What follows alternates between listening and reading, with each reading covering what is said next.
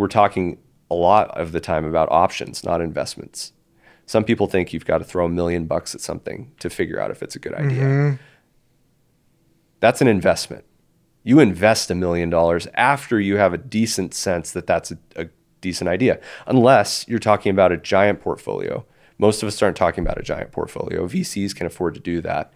Founders probably can't.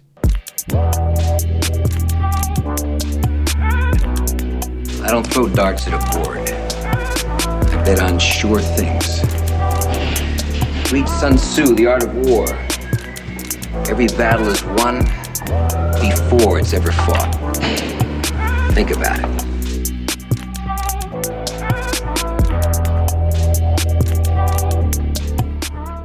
Welcome to another episode of the Profitable Property Management Podcast. I'm your host, Jordan Wella, and today I have the rare treat of having my co founder and brother from another mother, Chris Berkompas. Chris, thanks for coming on. Thanks for having me. This, is, just, just kind of a funny little intersection here, man. Uh, I've been doing this podcast for a minute now. We haven't had the chance to chat, and I'm super stoked because there's a lot that's going on in the business right now, and it's a great moment to do a little bit of reflection. So, on occasion, I get the question of how do Chris and Jordan know each other? How would you answer that question, man? How do we know each other? So we met both working for a book publishing company in uh, San Antonio, Texas, back in what would it be? 2008 ish? Something like that sounds about right. Yeah, so we met. You'd been working there for a little bit. I worked there for about a year. After that, we both had an opportunity to go mentor under uh, entrepreneur up in Dallas who was running a venture backed HOA management company. So we went and worked with him in the business for about six months.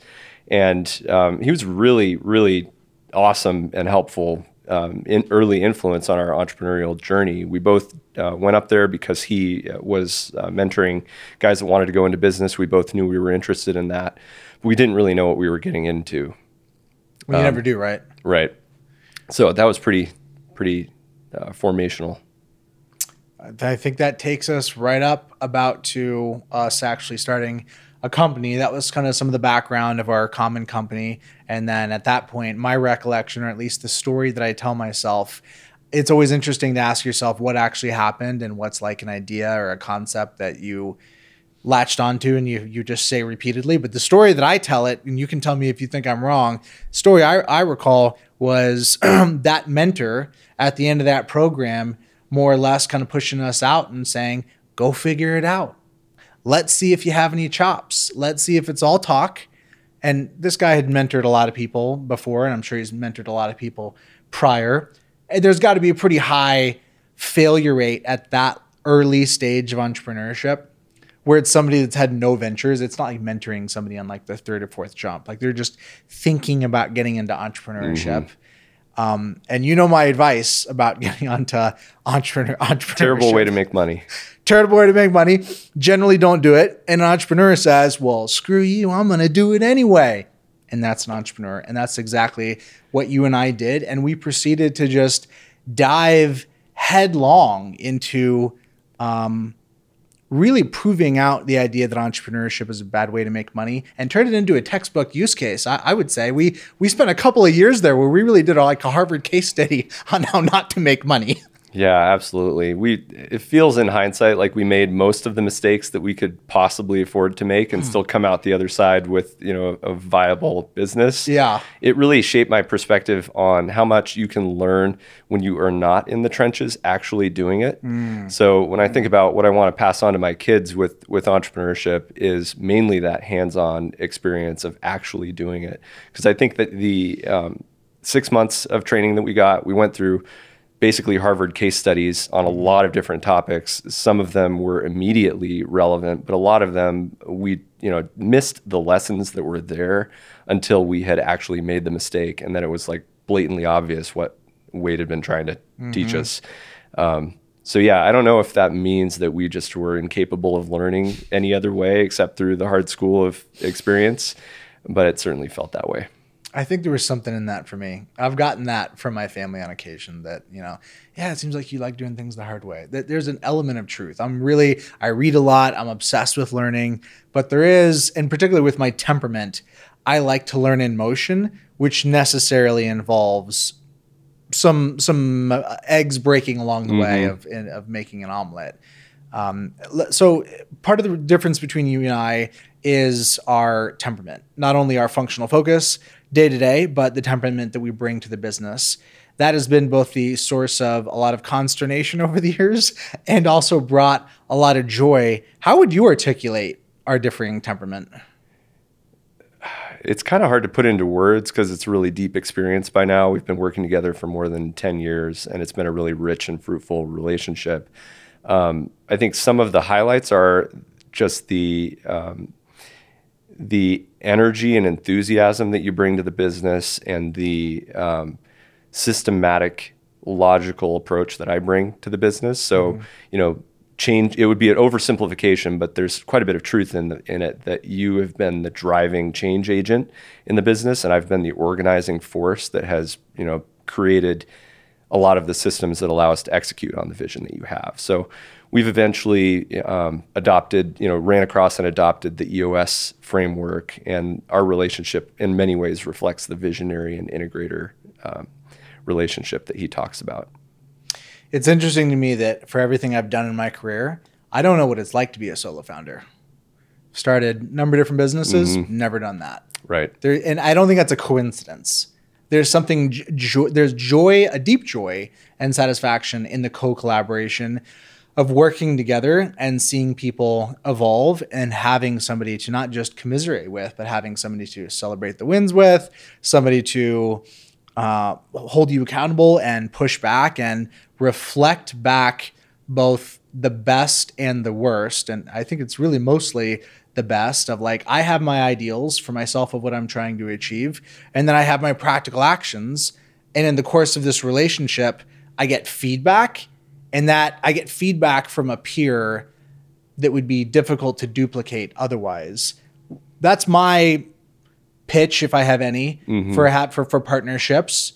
Fraught with pitfalls, a lot of things can go wrong. I think in general, partnerships tend to be viewed suspiciously for folks that haven't done it. What's your take on partnerships for somebody that hasn't done it?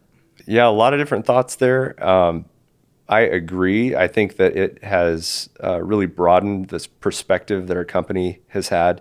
We talked really a lot in the early days about the RDF, the reality distortion field that entrepreneurs bring to the table, and how much of a trap that really is.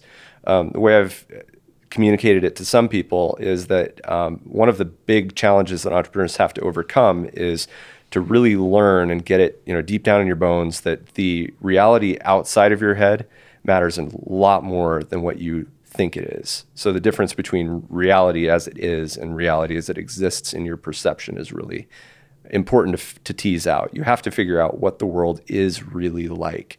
You know will people actually buy that product that you think is so cool? So so much of customer discovery involves figuring out what the market really needs and what people will really pay for, and it's never um, you never get it right the first time. So I think what a partnership can do, especially a partnership between people that don't necessarily look at things the same way or think the same way, is that it can help you triangulate on reality a lot better. Mm-hmm. You may not see things the same way, but it can help you actually see reality more accurately. And I mm-hmm. think that's happened for you and me. Mm-hmm. I think that's been part of the intrigue that, at, to the extent that I've had multiple partners, is it's further extended out that metaphor. When you have five people in the room all looking at the same thing and they're all saying it's something different, what it did for me was like, huh, well, you know, it's possible that multiple people could be wrong. that's an interesting, po- and I could be one of them. Mm-hmm. That's an interesting possibility. If it's just you and one other person, at times you feel almost compelled to conclude that of this sample set, someone must be right. When you get enough perspectives, it's it's more conceivable that everybody is wrong, and at least it reinforces the idea to hold loosely whatever it is that you think and to back it up with the most substantive proof, mm-hmm. which in business is money at the end of the day. Exactly. Yeah. Entrepreneurship makes you think really hard about what validation actually looks like. And it forces you to test your ideas. So something that we um, really invested in a lot in the early days is um, how do we validate that we're on the right path? Mm-hmm. Because ultimately, it's a pathfinding expedition when you start a company, and when you start from square one, especially like we did with um, first, you know, our first business, and then you know figuring out how, what LeadSimple was going to look like was a you know zero to one kind of pathfinding um, expedition, and uh, we really needed to be clear on what that was. Um, what it, what did reality actually say about the opportunity and how we were going to pursue it?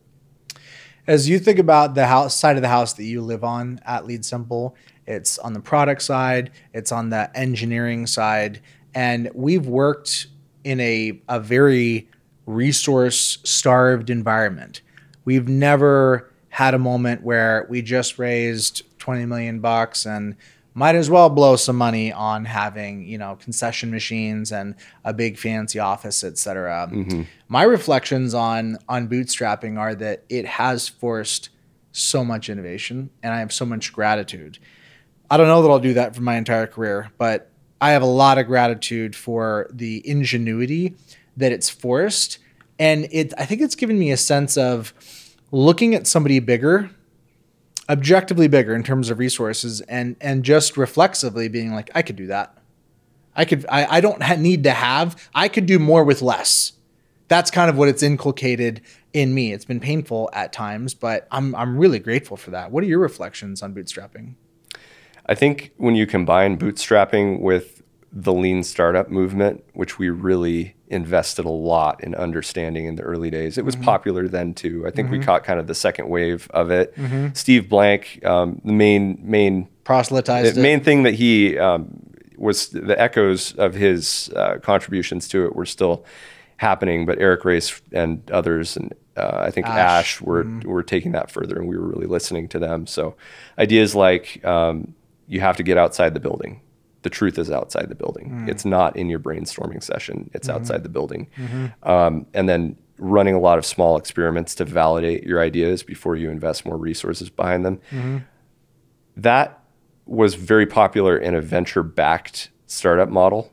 And we were applying it inside a bootstrapped paradigm. I don't think a lot of people were applying it in a bootstrap paradigm, but we were. And the um, that lean startup movement has faced some criticism over time for moving slowly. Um, and I think that is probably even more so the case inside a bootstrapped environment where you're not you don't have the fire hose of money to throw at problems once you start getting the kind of validation that you expected to find. So I think some of the criticisms of the lean startup movement were probably true for LeadSimple in the early days. Um, we did camp out on problems until we got them really dialed, mm-hmm. and it mm-hmm. had a, there are a lot of benefits to doing that, um, but there are some downsides to it as well. Uh, I remember, you know, not a very popular, but kind of a tongue-in-cheek alternative when lean startup was popular was this idea of the fat startup. Yeah, right. And people were advocating for no, you need to don't just build an MVP, not just a minimum viable product. Build something thick mm-hmm. and and meaty. Um, but yeah, overall, I'm really really still positive on the methodology of of uh, customer discovery and lean startup. Um, but I think it can have some pitfalls as well. That's a great tour of ideas that have in, impacted us. What else comes to mind? That that certainly is one. There's different like epochs in the company and epochs of, of us learning as entrepreneurs. Right. What other big ideas uh, hooked you beyond just being enamored, but have had like staying power for you?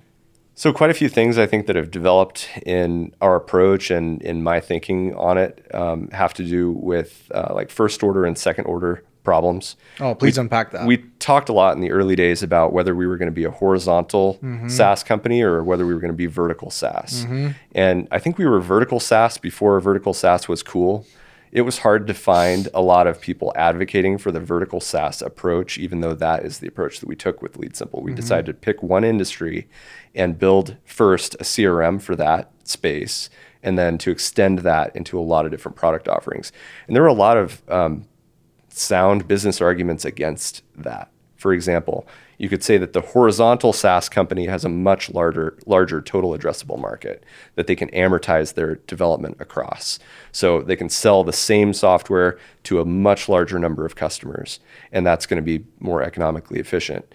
Um, they also don't have to go necessarily as deep on how many features that they build. Whereas in our case, we needed to build CRM, then we needed to keep extending the product. So it's a pretty product heavy approach. Um, but over time, what's proven out is that verticals actually do have things that make them unique.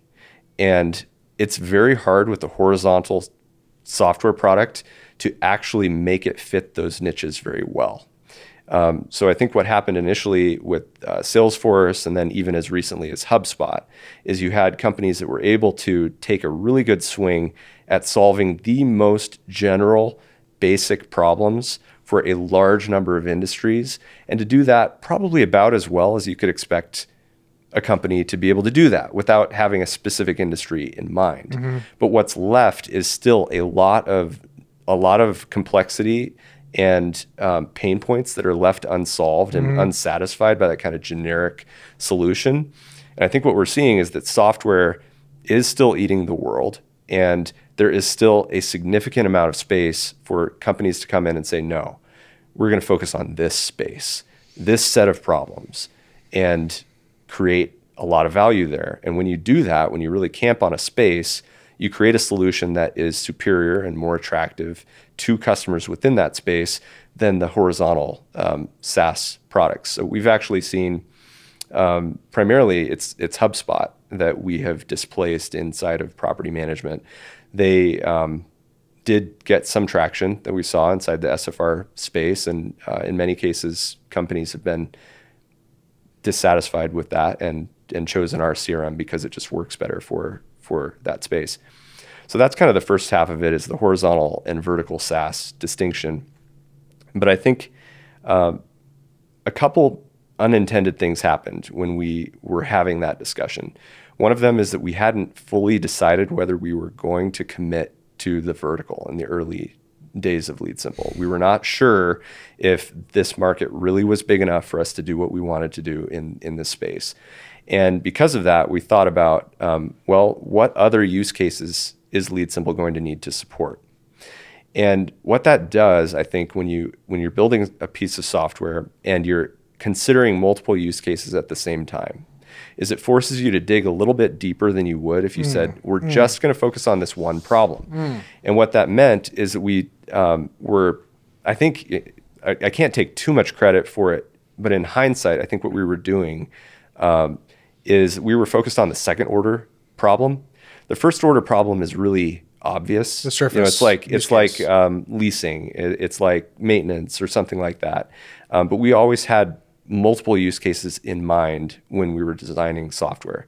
And maybe the bootstrapping thing, maybe the lean startup thing always made us go for these, you know, three birds with one stone kind of solutions. That's my bent, definitely. When I write software, I want it to be as mm-hmm, useful mm-hmm. as possible for as many use cases as possible. So that's a real turn on for me to think about um, uh, when I'm solving a, a problem.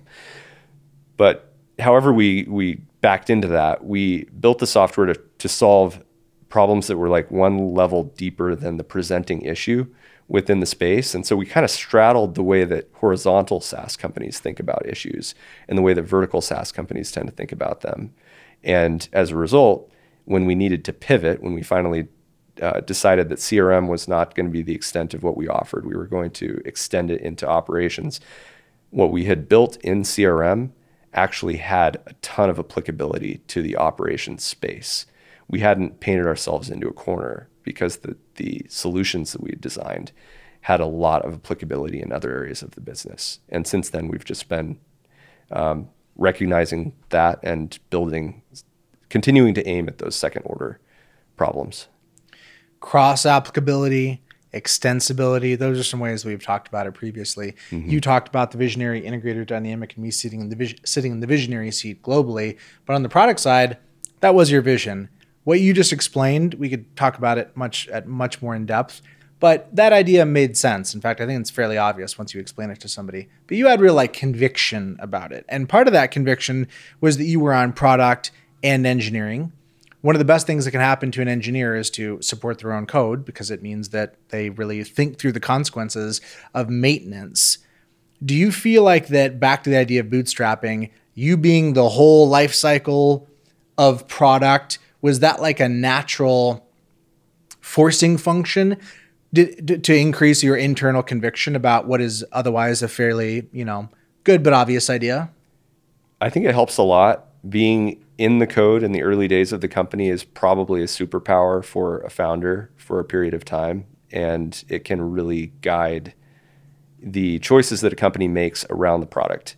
Um, somebody really within the company needs to have the agency and the understanding of the big picture when it comes to how your architecture is designed and what it's what's possible really I, I, think that's the the primary opportunity that that creates is understanding what is possible um, you know people say that having a technical co-founder is a prerequisite for starting a, a tech company and i would tend to agree that that's a, a difficult thing to replace. Um, you at least need a early employee to be that kind of. It's like uh, doing a medical a medical startup with no doctors, right? You know, just kind of right. Seems a little sketchy. Mm-hmm. But we still think in terms of full stack. Oh, um, 100 percent. The uh, influences in terms of how we develop product that we've uh, really bought into over the years is that um, the engineers should have a high degree of agency in product conversations. Really like the book. Um, Ask a developer. Yeah, Ask Your Developer, which really talks about how how much creativity some companies leave on the table, unharnessed, when they treat the engineers as ticket takers, mm. and you mm. know just giving them fully specked out projects that haven't had feedback from the engineering team. That's a real miss, um, and something that we slipped into a little bit a few years ago when we were getting so much customer feedback. Mm-hmm. You know, there are a few ma- mistakes that if we were making at that time, um, a lot of companies fall into this habit of shipping sand.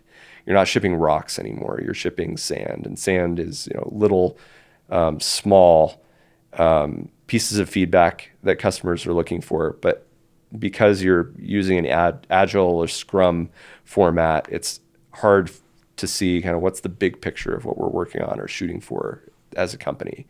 Um, so the model that we've adopted more recently is the shape up uh, process, which is promoted by the guys over at Basecamp, mm-hmm. and that both enlists um, the engineers earlier and higher in the product management process. It helps you focus on bigger, more strategic projects, um, and just enlists a lot more creativity from the team. I'm still enamored with the first order, second order distinction. I I'm feel so strongly that that's at the core of the strong positioning we're at now.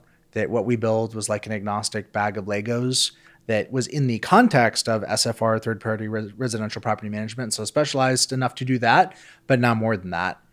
That was hard. It would have been easier to build specialized stuff, pick one use case, go all in, specialized tooling, custom objects, map towards that. We didn't do that.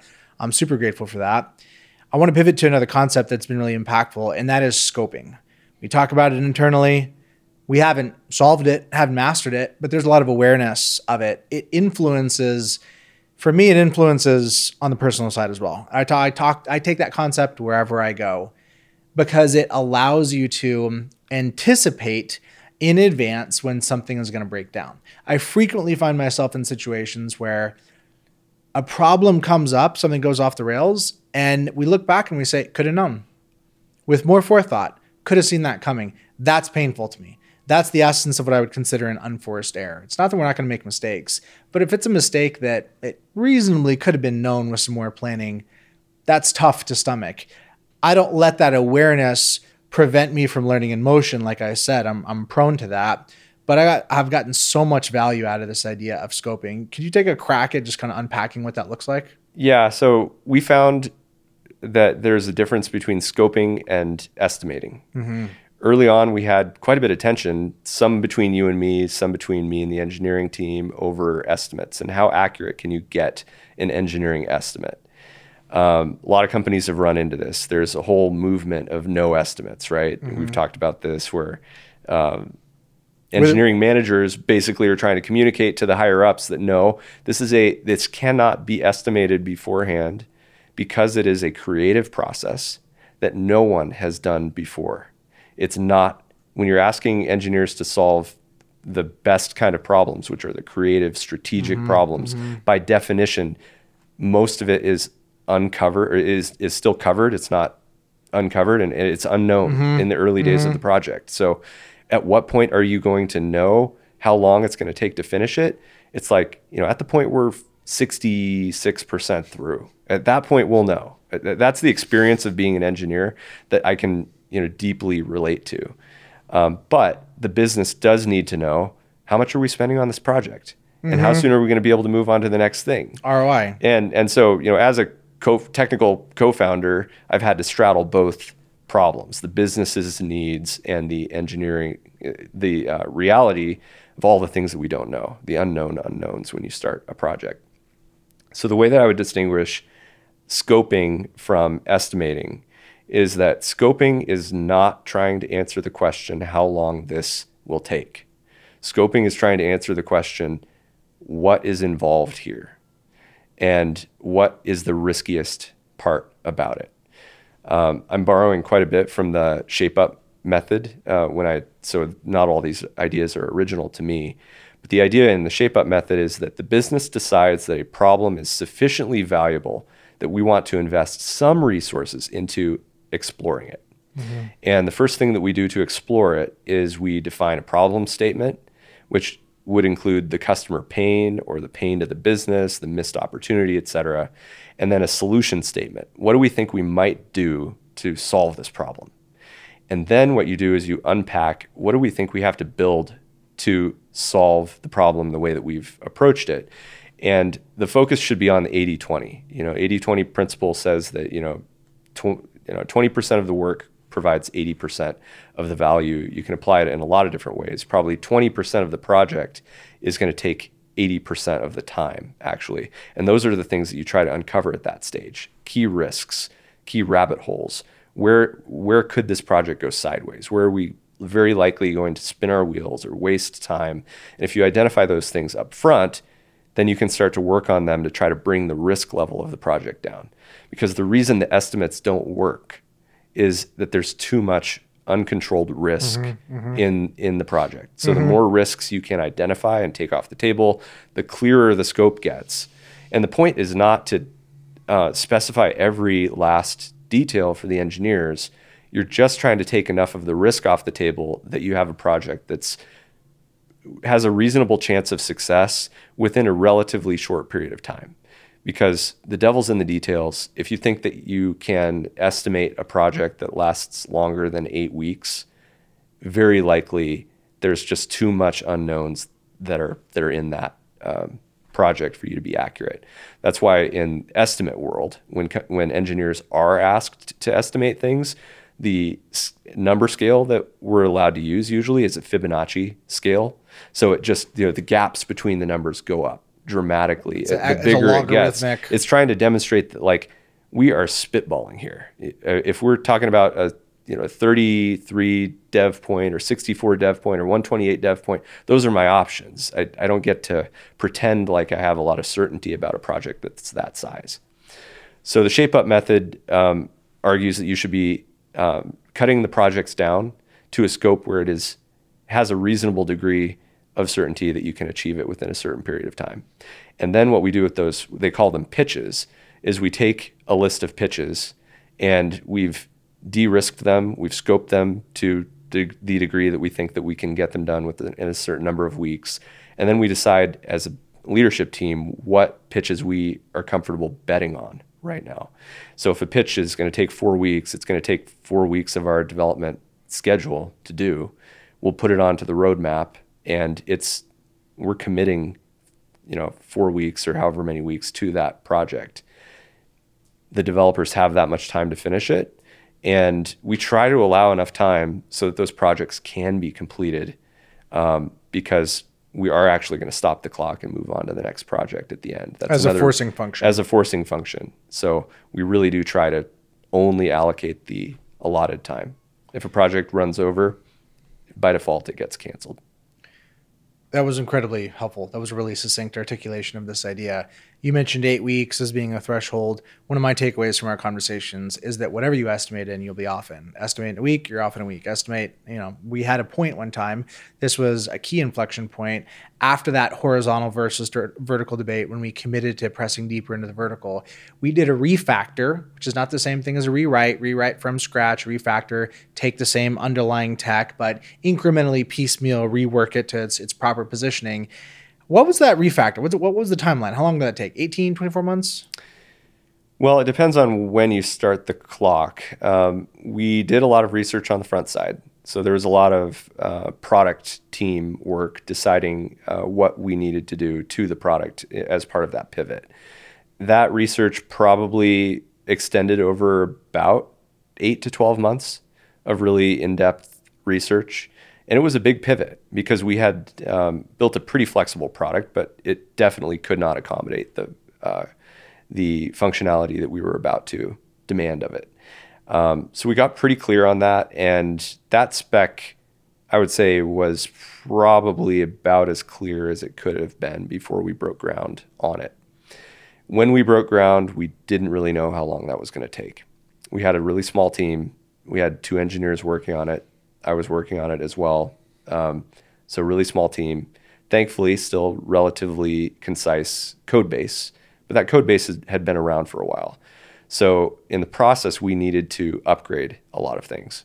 Um, we also chose to re-architect some of the core um, backbone uh, parts of our tech stack to support the new um, the new platform that we were building. And we're talking so about the like workflow process. A bunch of stuff that nobody could see. absolutely. So mm-hmm. a bunch of refactoring behind the scenes, moving code around, reorganizing, new API, new, you know, entirely new front end tech tech stack. Months of work with no external customer, visible customer facing benefit. Exactly. So that took about a quarter, I think, to start to put some of those things in place.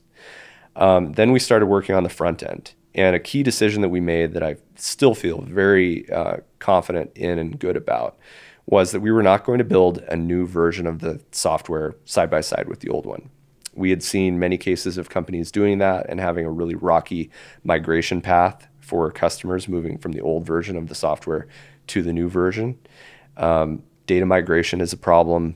We knew that there were going to be um, requests on the new software, and one of the issues with the um, with the rewrite and the migration path is that customers have to decide when they are going to flip the switch. And once they flip the switch, Can't they go cannot back. go back. We didn't want to create that situation. So, what that meant is that we needed to create an entirely new front end for the app using the new tech stack, but it needed to exist in parallel with the old version so that people could switch back and forth easily. So, they could start using the new one. If they didn't like it, they could go back. And we had a lot of people do that. Um, we initially thought, you know, this is a great opportunity for us to put a bunch of new features in and cut out some of the things that we didn't like about the old version. Turns out that most of our customers asked us to put back pretty much everything that was missing, everything that we thought that we could do without. People said, no, I liked it better on the old version. And they had a good argument for it. We created unintentionally extra click paths, you know, things that took two clicks before now took four or five clicks to do. Um, and it simplified the UI, but people really did want to see that information. So that next iteration of you know replacing the UI was just a matter of creating feature parity with the old version. We didn't add a lot of new features. We had to make sure that all the old features still worked and the um, information was still there. And then from there, we had what we called phase three and phase four, which involved adding the new stuff that we wanted to add. So it had been probably six months of work getting you know phase one and two complete, and then phase three and four took about the rest of that year, where we were able to actually get into the new new stuff that we were looking forward to rolling out. So it's interesting hearing you say that we didn't know how long it was going to take. That's a great segue to the business side. You're talking about the product considerations. On the business side, that is definitely not what I remember. I remember exactly how long it was supposed to take. And it didn't take that long. And part of my growth took longer, to be clear, right? Yes. In case anybody was thinking it took less time, yes, it took longer.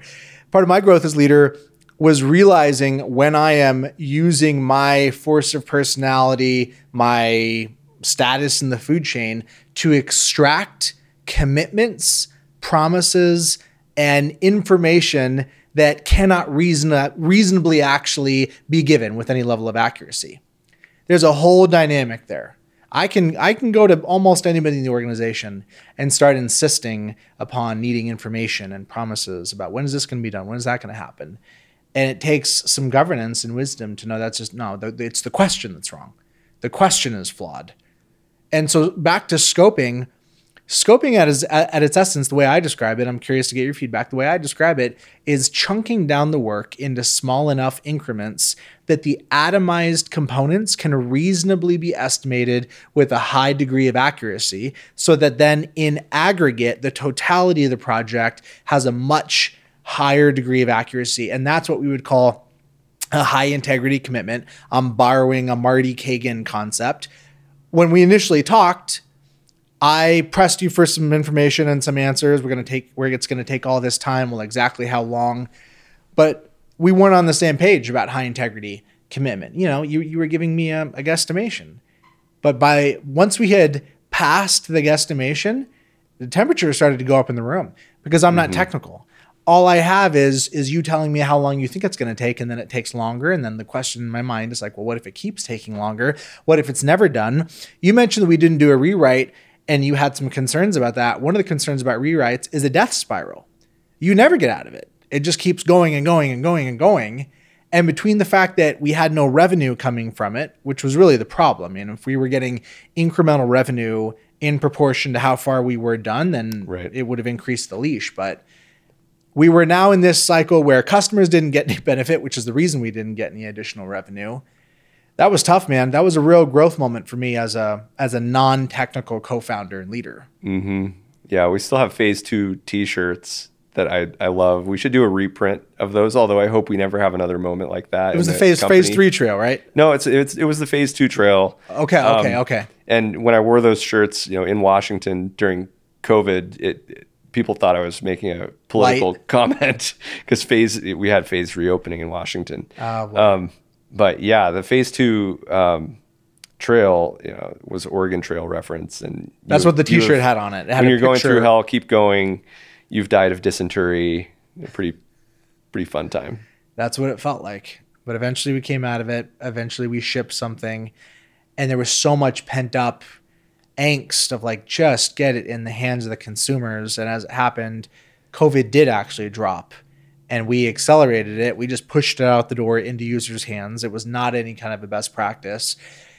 I would there was about hundred uh, beta testers on it. A, a, fraction of those with no training, no hand holding, no walking. We're just going to start dreaming and scheming about what it could do.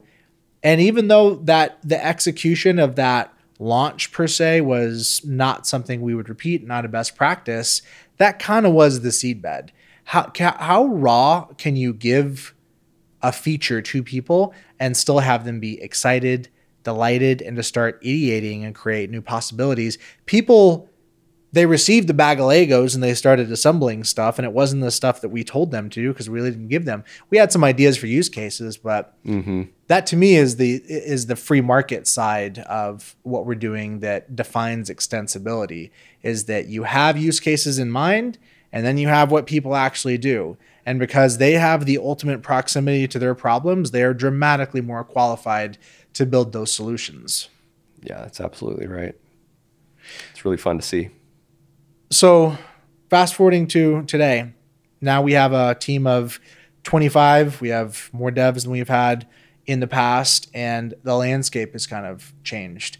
It's been interesting to be working on something that every month and every year, things have always been going better than they have previously. So it's steadily improved, not always at the rate that we would have liked. We would have loved to have seen everything go much faster than it has. But I feel like the work that we've done in our career, in some ways, it's kind, it's kind of felt like compound interest to me. Have you like? Do is that relatable to you, like the compounding factor? Yeah, for sure. LeadSimple has definitely been up and to the right proposition but also slow enough. Like I think a lot of business people have this experience because you're working so hard in the business.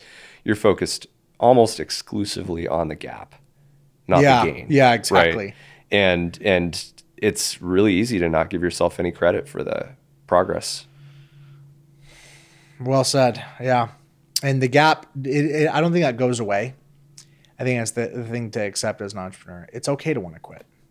It's, I mean, it's okay for me. I've had to give myself permission that on a weekly basis, you can have this thought of like, oh man, this is hard. This, this isn't working. That's not broken. I can see with like X-ray vision all the things that are wrong, and that is both the blessing and cursing of being a founder. I really feel like me and you have this uh, this especially cruel and vicious vision into like every micro fault that could be seen, we can see, and wisdom is knowing what to bring it up. And it, it's it certainly isn't everything. It's a it's a minority of things that are worth harping on because our our attention that's where the money is at is like aggregating our attention on the small number of problems that actually matter and it's so easy to get diluted in this game mm-hmm. Yeah, and growing pains are real. Growth breaks everything. It also solves everything, as they say. So you're when you're leaning into growth, you're leaning into problems and leaning into pain. That's true every time you, and i think certainly that's relevant for, for processes right being a process workflow shop it's easy to, to enable the idea of getting your processes done Yeah, exactly. Because if you keep doing things the way that you're doing them today, chances are that's a lot easier than trying to change the way that you're doing it. Exactly. It- it- property management is cool as an adjacency because it's recurring revenue. And certainly in the SaaS game, it, the metaphor holds the same. You and I could get really good and really smart at managing if we just stayed where we're at. Like if we just parked right here for three, four years, I mean, it would this would feel comfortable, easy, very familiar. But it's the constant growth that it's like, yet again, I've mm-hmm. never managed you know, at to do XYZ with XYZ challenges and problems. And so it's that perpetual white belt mentality that really is kind of the pull to stay in the game for me anyway. I need that kind of stimulation. Yeah. That feels just slightly connected to another idea that's been pretty influential for me over the last few years. Um, and I think, you know, probably for the whole company. It's um, covered a lot in the a book by Nassim Taleb, uh, Antifragile. And it's the idea of optionality. Um, the way I think it's related to what you're referring to there is it's um, he's got the idea of a ratchet in there, and I've I've grown to view success as something that you want to operate like a ratchet, right? It's hard to get the, over the next click, but then once you get it locked in, you get to move up to the next next phase. Um, but the idea of optionality and the strategy that he he talks about is a strategy for working with an uncertain world and it doesn't require you to know the future which is the awesome thing about it. It simply requires you to on the one hand take care of your downside risk. Be really good at taking care of the downside risk particularly the risk of ruin. So you need to be watching your downside. You need to be watching the things that could what could clean you out. Um, and as much as possible take that risk off the table. So extreme conservatism on the one hand Avoid is dying. really helpful. Don't die. First don't die. It's kind of like warren buffett's rule. Don't you know first rule of investing don't lose money. Second rule of investing don't lose money. right. So the um, first rule is control your downside risk. Don't die. Um, but then he pairs that with something that's really important which is the idea that you should pursue as much optionality as possible. Um, you could think of that as like pursuing opportunity but it's really op- optionality the way he, he talks about it is exposing yourself hmm. to as much opportunity as possible. Hmm. Um, hmm. and so it's your exposure to risk on the one hand and your exposure to opportunity and your ability to navigate your exposures mm-hmm. that is really key. And if you're able to control your exposure to the things that would kill you while maximizing your exposure to the things that will or may prove to be really advantageous, that's what allows an entrepreneur really in any setting to capitalize on ideas that are obvious once they're obvious. Um, that's one of the really breakthrough ideas there for me is that um, we're talking a lot of the time about options, not investments. Some people think you've got to throw a million bucks at something to figure out if it's a good idea. That's an investment. You invest a million dollars after you have a decent sense that that's a, a decent idea, unless you're talking about a giant portfolio. Most of us aren't talking about a giant portfolio. VCs can afford to do that. Founders probably can't. And so, what you're trying to do is expose yourself to lower cost options or opportunities, and then you exercise and you double down on the ones that prove to be profitable and good ideas. Obvious opportunities is the way I would put it. That's what I like. That's what I'm into. Obvious. Give me obvious. Speculative, tricky. You can have. We've had some impulses in our career. We've had some sensibilities of like, I think the opportunity is over here. What I really like when I can get it is obvious. Like, can I? The customer saying, please give it to me. I've asked so many times. There's a lot of us. We're raising our hands. We want to pay pay money. That's really what defines product market fit. Is it, you're being strained just to keep up with demand. And as we keep growing, we go back and forth between exploration, thinking, which is optionality, taking in a lot of different fact patterns and trying to find what the common threads are, where the opportunity is, and then exploitation of actually building what I love about what we're doing is that there's a loop. That loop I just described, we get to keep going through over and over and over again. And I think that's what attracted me towards the vertical rather than horizontal. It's probably a false dichotomy, but I think that's what I intuited is that we would be able to go in this direction and to keep just extending the circle out further and further and further. So, from my vantage point, things are going well. There's a lot of opportunity. I mean, it's a really exciting time for us as a company and for our team. And yet, I don't look at anything that's happened and thinking like, well, we better really maximize that for the next couple years because then it's going to kind of wind down. I mean, I just see an endless loop of expansive possibilities. And the people that we serve are, are hungry to have those efficiencies, to have that innovation. So it's a it's a really exciting place to be. Mm-hmm. Well, I'm glad to have you on. Appreciate you coming on. Um, we got to do this again, man. We got to make this like a regular thing here. Sounds good. It would be fun. All right, man. Appreciate you coming on. Thanks for listening at home and see you guys on the flip side. Jordan here asking you, what do you got? What is a question you want to ask me? Can you stump me? Can you throw me something hard, perplexing, vexing, something you feel tied up in knots with? throw it at me. I'll do my best to try and answer that question, to dissect it, to parse out the nuance, and maybe help you get a bit more clarity. I'm looking for questions as the basis for creating content, and you're looking for a- answers as the basis for clarity. And wouldn't it be perfect if those two things matched up? Drop a comment, send me, send me an email, jordan at leadsimple.com. Let's stay in the conversation. Peace.